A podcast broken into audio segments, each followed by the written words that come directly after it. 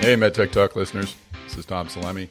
Thanks for joining us on the MedTech Talk podcast. Very happy to have you here today. And uh, we're going to do a little cross pollination in the old MedTech department. We're uh, following some of the deals that are going on in the ophthalmology space. I don't know if you know, but we have a, booming franchise in ophthalmology, the uh, Ophthalmology Innovation Summits. And uh, we've got three of them now. One of them's coming up on uh, August 8th in San Francisco. It's OIS at ASRS. It's going to uh, precede the uh, ASRS annual meeting, and it's focused entirely on the retina, which uh, which obviously is a a small but growing area within healthcare, and one that's uh, that's really on the verge of uh, generating a next generation of of treatments, uh, both in, in, drug and device. But we're going to talk about the device side today, obviously. Uh, so, uh, separate from the retina, uh, ophthalmology's had a huge couple of weeks. Uh, we've seen the approval of Abbott Medical Optics Tecnis Symphony, uh, IOL. We've seen the approval of Revision's Raindrop inlay.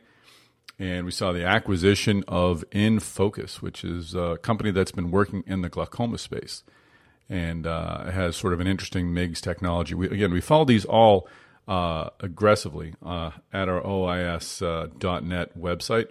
And if you don't get our uh, Eye on Innovation newsletter, I suggest you go to OIS.net, sign up for the Eye on Innovation newsletter.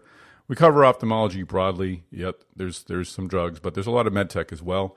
And uh, you might want to consider uh, looking at our OIS events uh, in the future. There's there's a, a, a, huge amount of device going on, devices, device talk going on at those. Uh, Bill Link of Versant is uh, is one of our co-chairs, and uh, and Gil Kliman is another co-chair, along with Emmett Cunningham of Clarus. So uh, you've got the three big names in ophthalmology, and they cover biopharm and medtech uh, very broadly. So today we're going to just sort of dip into uh, ophthalmology. I had a great conversation with Dr. Mark Humayun, who is a, an ophthalmologist, a surgeon, and an engineer. he's at USC but he's he's probably best known uh, for his uh, his innovation. And one of I think the highlights, and he says it's one of the highlights of his career, if not a high point, is uh, a little over 20 years ago. He and uh, Dr. Gene de Juan of ForSight, uh, prior, to, of course, to ForSight, were uh, performed a procedure on a patient with retinitis pigmentosa. They they implanted a, a stimulator on the retina, or just kind of touched it to the retina and was were able to restore um, to help this patient who had retinitis pigmentosa was blinded by it to help them see light. Uh, wasn't anything clear, but it was just a flash of light. And from that, that was the aha moment that told them that we can do this. We can build a device that can restore vision by stimulating the retina. And 20 years later, uh, they had Argus 2 on the market. They created Second Sight, developed Argus 1, that led to Argus 2. And now there are patients who at one time could not see. Now being able to, to make out the, the shapes of their, their grandchildren and to take a walk down the street. So that that to me is what medtech is and, and what it does. I mean, it just it's such an important sector. It's one that I love to cover, and it's stories like these really that make me excited to be part of it. So, I, doctor, I talked to Dr. Humayun about uh, innovation, what it means to him, and uh, and sort of where it, it's headed uh, in ophthalmology. So I hope you enjoy this conversation and and again consider ophthalmology as you go forward. We'll have Dr. Humayun as a co-chair of our OIS at ASRS event coming up on San Francisco in San Francisco on August eighth. And if you like this conversation, consider joining us there uh, in San Francisco. So no further uh, waste of your time with my voice, uh, let's get into this interview with uh, Dr. Mark Humayun. Well, Dr. Mark Humayun, welcome to the podcast. Oh, thank you. It's a pleasure to be here. Uh, I'm glad to have you here. I, we had uh, Bob uh, from Second Sight, Bob Greenberg from Second Sight on last year. I think it's been a while. And he had conveyed the origins of, of Second Sight. And it's just such a great – ophthalmology story, such a great medtech story, that, that initial procedure that uh, you and uh, Gene de Juan were involved in. Can you take us back a little bit to that? I just I, have been wanting to talk to you about it. I mean, what was that that experience like to to to essentially give the first glimpses of vision to someone who hadn't had it in so long? And maybe you can Tell us a bit about how that all came together. Yeah, well, I mean, the Second Sight project was really a moonshot when we first thought of it about now almost 30 years ago. Um, you know, the idea of using electronics to put into the eye to restore sight uh, was really science fiction. Um, and to so to make it science fact, you know, there were lots of hurdles that we had to overcome, uh, including uh, initial funding uh, because there was really no proof of science, leave alone proof of concept. So the key turning point was, uh, you know, when we took these tiny electrodes and put them into uh, momentarily in the operating room for about 45 minutes or thereabouts into a blind person's eye. Now, these patients were blind from retinitis pigmentosa, and by blind, I mean no light perception. So those tests showed us uh, that when we could actually stimulate in a local area, um, the patient could see a spot of light and they could track the frequency of stimulation and the location of the probe in the eye, which was very, very exciting, meaning that we could actually input through this blind retina uh, and have uh, the patient have visual perception of seeing a spot of light. So that really changed, you know, the whole project. It wasn't so much now uh, that it couldn't be done. It was more, could we actually engineer a device and put it into the eye to make this possible? And, and when that happened, when you had those moments of success, what were your, your, your feelings at that time, like at, at that one moment? Well, I mean, that moment, as I've said before, is is really one of, in fact, it is uh, the most exciting moment in my professional career. It's the defining uh, point for my career. Uh, this is a project that I've dedicated my entire professional life to. So having that, um, you know, perception that even if it was a small spot of light and even if it was dim and flickering, uh, I remember that just like yesterday it was uh, an amazing moment and the defining moment for my professional career. And did you envision the the, the path that it took to finally get uh, the Argus device or the Argus Two device on the market? Did you anticipate it being that long a road. I know you. I know Argus One came out about twelve years ago or so.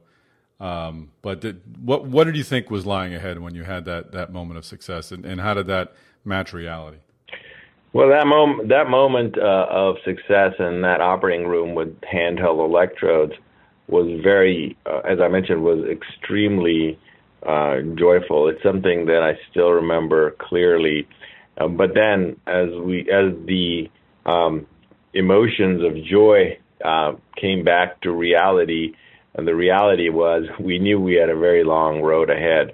Um, there was just no such device that had ever been complicated. Compli- uh, sorry, there had never been such a device that ever been thought about for the eye.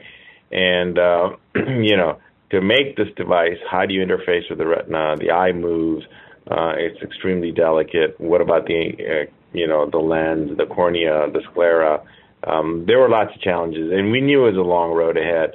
Uh, but you know, did we know it was going to take from 2000 when we did these tests were literally in 1992? Did we really know that it was going to take that much longer? I would say no, but we knew it was a long road. And and it really was a, a, a perfect fit for your background, being uh, uh, both in, in medicine and engineering. It's the it's a great uh, uh, combination of, of, both. Did you uh, did you did you seek um, both the medical and the engineering background, sort of knowing that these possibilities were uh, ahead, that we could have these sort of implants, or is this just a good bit of timing that your skill and your training and and, technology, sort of, uh, the advances of technology, sort of came together in that one important moment? Well, this project is, you know, a very personal uh, motivation. There's a very personal motivation behind this project. Uh, my grandmother went blind when I was in medical school, and it made me focus on developing something for patients who are going blind or are blind. And then, really, I had no uh, no background in engineering, but it's really the project that drove me to go back uh, in medical school pretty late and also in residency to get a PhD in engineering uh, and then really bring those two together to see this project to fruition. So it was a personal motivation from my grandmother going blind that took me into this path and going back and, and getting an engineering degree to make this project possible. Mm-hmm. And what were your experiences in uh, in working with Al Mann uh, and getting uh, Second Sight done? He obviously passed away recently. He's accomplished had accomplished so much. What was uh, what was it like to work with him on this? Well, Al Mann, you know, is, is a very unique was a very unique figure. Um, you know, I we all in the medical device community uh, are really saddened by by his uh, death. I mean, he had a very full life, and he passed away when he was uh, 90. Um, but he, you know, without him, uh, it's difficult to develop these long-term projects. He was one that was once he believed in the science and the approach, he was a, a big cheerleader and always supportive of the project through uh, ups and downs. And projects like these and the other ones that he worked on, whether it was the pacemaker or the cochlear implant, or his latest, which was um, eh, which is the drug delivery uh, system, inhaled drug delivery system. These have taken you know decades, and he was always supportive, uh, both from a financial uh, and emotional uh, standpoint, which was which is so critical and so missed without him being here. Absolutely. And going back to your your innovative drive, you, you've obviously worked with a lot of innovative people, people who've who've created new ideas. Do you find that there's a common thread between uh, people who have uh, who are are looking for absolutely new ways of doing things? Is there uh, a personal motivation in a lot of people? Is it more just a scientific curiosity? Perhaps it's a, it's a mix of both. What what have, what's your experience been like in working with other innovators? What drives them? Uh, you know, I was fortunate enough to to get the National Medal of Technology and Innovation this year, mm-hmm. presented by Dr. Yeah, thank you. uh, and at that, you know, I, I've interacted with um, innovators and uh, and technologists, and at that um, meeting, it, I met a number of them that were also getting the award. And it basically the reason I mentioned that is that this uh, interaction just recently, you know, further confirmed um, the kind of experiences I've been having with innovators um, is that you know usually they um, they go into it either because of a personal um, interest or personal motivation, or they just like what they're doing. Uh, there's no um, it's just a lot of fun for them. So there isn't really any timelines per se or any idea that they'll make a product uh, and make a lot of revenue or return on investment. They're just truly driven by um, the pure, you know, experience and the love of innovating. So it's it's really, and of course there there's a blend where people are motivated personally because uh, somebody in their family, um, you know, either went blind or had a heart problem or uh, you know a stroke or whatever. Um, but they also very much enjoy innovating and going through the ups and downs and really, you know, paving a new path. Hi, everybody. Tom here. I'm going to take a quick break from this conversation to ask you to go to our website, healthegy.com. It's the word health followed by the letters eg.y.com. Uh, produces uh, some of the uh, the better known conferences in healthcare, including the MedTech conference, which we're all very familiar with, and the Digital Healthcare Innovation Summit, as well as the uh, OIS events. And uh, if you have interest in uh, any of those areas of healthcare, and you really should, go to healthegy.com. Sign up for our newsletters, get our podcasts, and of course, attend our events. And you will be one of the better informed investors slash entrepreneurs slash executives out there. Now back to this conversation on the uh, on the clinical side and in, in, the in the practice of medicine. How what uh, how has that changed for you? And, and, and what do you enjoy about about treating patients? Obviously, restoring vision in someone uh, is, a, is has to be an, enormous accomplishment. But but beyond those those great moments, just the day to day in ophthalmology, what what drives you? What what do you enjoy about the specialty? Well, I love ophthalmology because um, yeah, and love interacting with the patients because you get to practice a, a well known art. So basically, when you're in the clinic uh, whether it's through your diagnosis or your surgical skill, you're able to see results immediately or, or in short order because you're practicing something that's well established.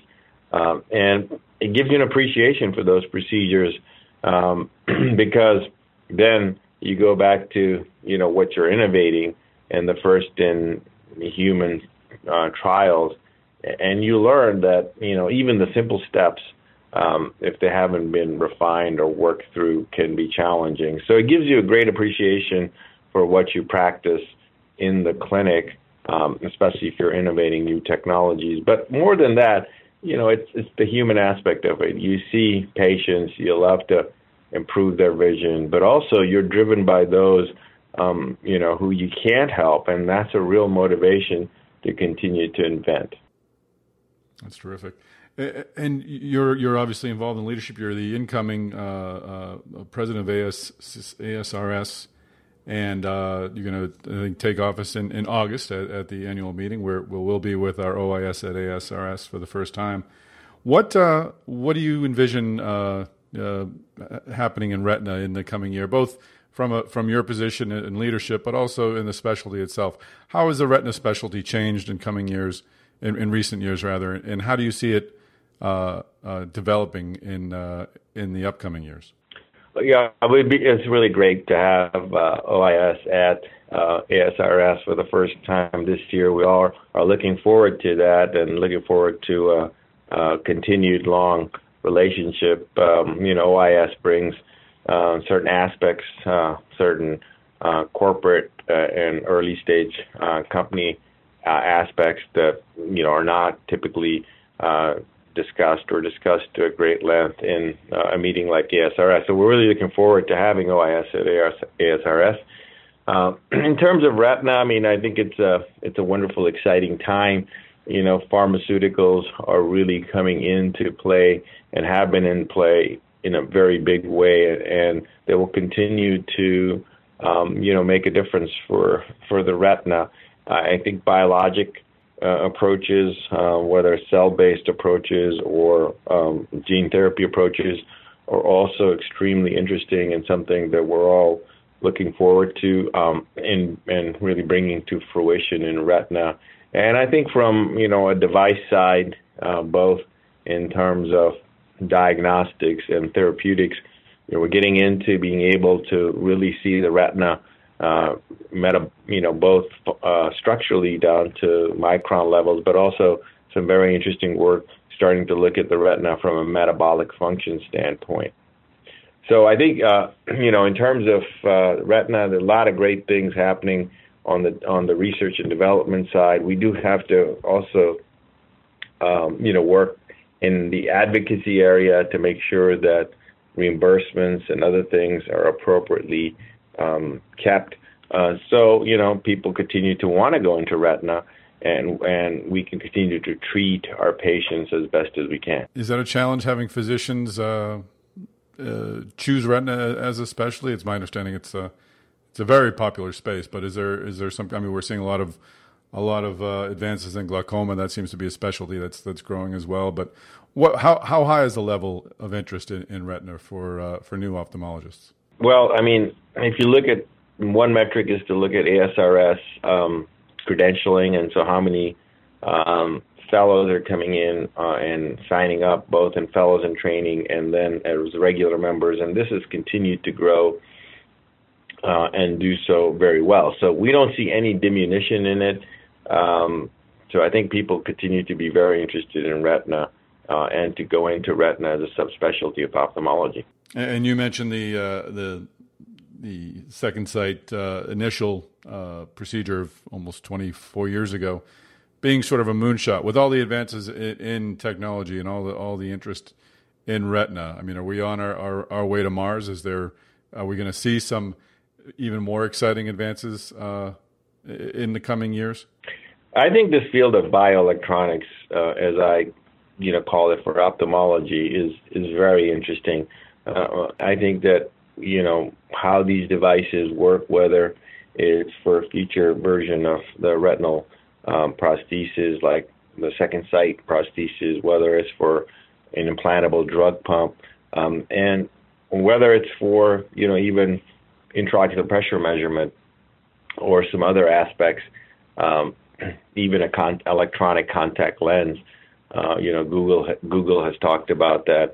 Um, so I think you know this area of bioelectronics for ophthalmology, we're just I believe we're just seeing the tip of the iceberg, and I think we're going to see a lot more technologies being developed in this space that will provide both personalized and precision medicine. I was going to ask you about about Google and about the other tech companies showing an interest. What is your your take on that? Uh, on one hand, they're obviously a fantastic company. You'd love to have their their expertise here, but uh, you know the eye is is particularly challenging. I think, and I think Google is is learning that with their uh, contact lens uh, that was going to measure glucose levels.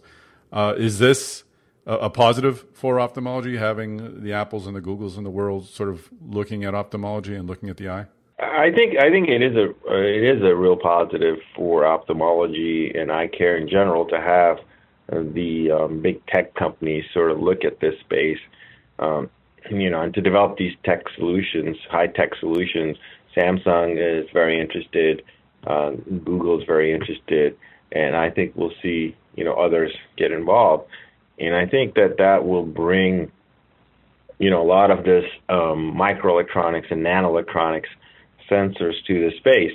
Now, you know, of course, uh, they have to realize that this is not an you know autonomously driving car type of situation.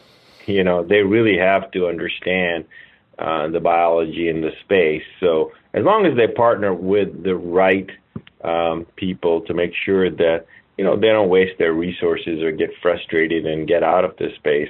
Uh, I think that as long as there's a good marriage, that I, I really welcome this, and I look forward to more of these companies getting involved in this space. Excellent. Well, again, we're excited to uh, to have you uh, head up uh, our uh, our new OIS uh, family member at OIS at ASRS. It's going to be August eighth. I mean, are you uh, getting a lot of uh, interest or, or, feedback from, from folks at ASRS? Is there an excitement about the, the event that's coming? Yes, actually, I've gotten a lot of interest in, in OIS at ASRS. Um, certainly, the executive committee of ASRS is very excited, as well as uh, a number of the board members. So we really do look forward to it. Um, you know, it's the first meeting, so we'll see how things go. Um, but it's uh, no, we've gotten a lot of excitement and uh, look forward to working with OIS not not only this year but many years to come. Great. I know you'll be uh, co-moderating a panel, I think, with Emmett Cunningham on uh, combination therapies and AMD and DME. So that's uh, that's looking to be an exciting part of the agenda. Yeah, I think that's a very exciting area uh, as we deal with, you know, frequent injections. Can we actually um, have these combination therapies, and what role will they have in extending that interval between uh, injections into the eye for retinal diseases? So that's going to be a great session, and you know, it's just going to be a great meeting. Excellent. Well, we appreciate you taking a few minutes to to talk about retina and for sharing the the second sight story, and of course for uh, talking a bit about OIS at ASRS. Absolutely. Happy to do it. Thanks, Tom. All right. Well, that's it. Thanks, Dr. Mayan, for joining us on this podcast and for your work with OIS at ASRS. Very excited to uh, to see you there in San Francisco. Thanks, MedTech Talk listeners. I hope you enjoyed uh, this conversation about innovation and uh, and I hope you'll join us at OIS at ASRS uh, in San Francisco on August 8th. And uh, tune in next week, and we'll have another tale of innovation for you at the MedTech Talk podcast.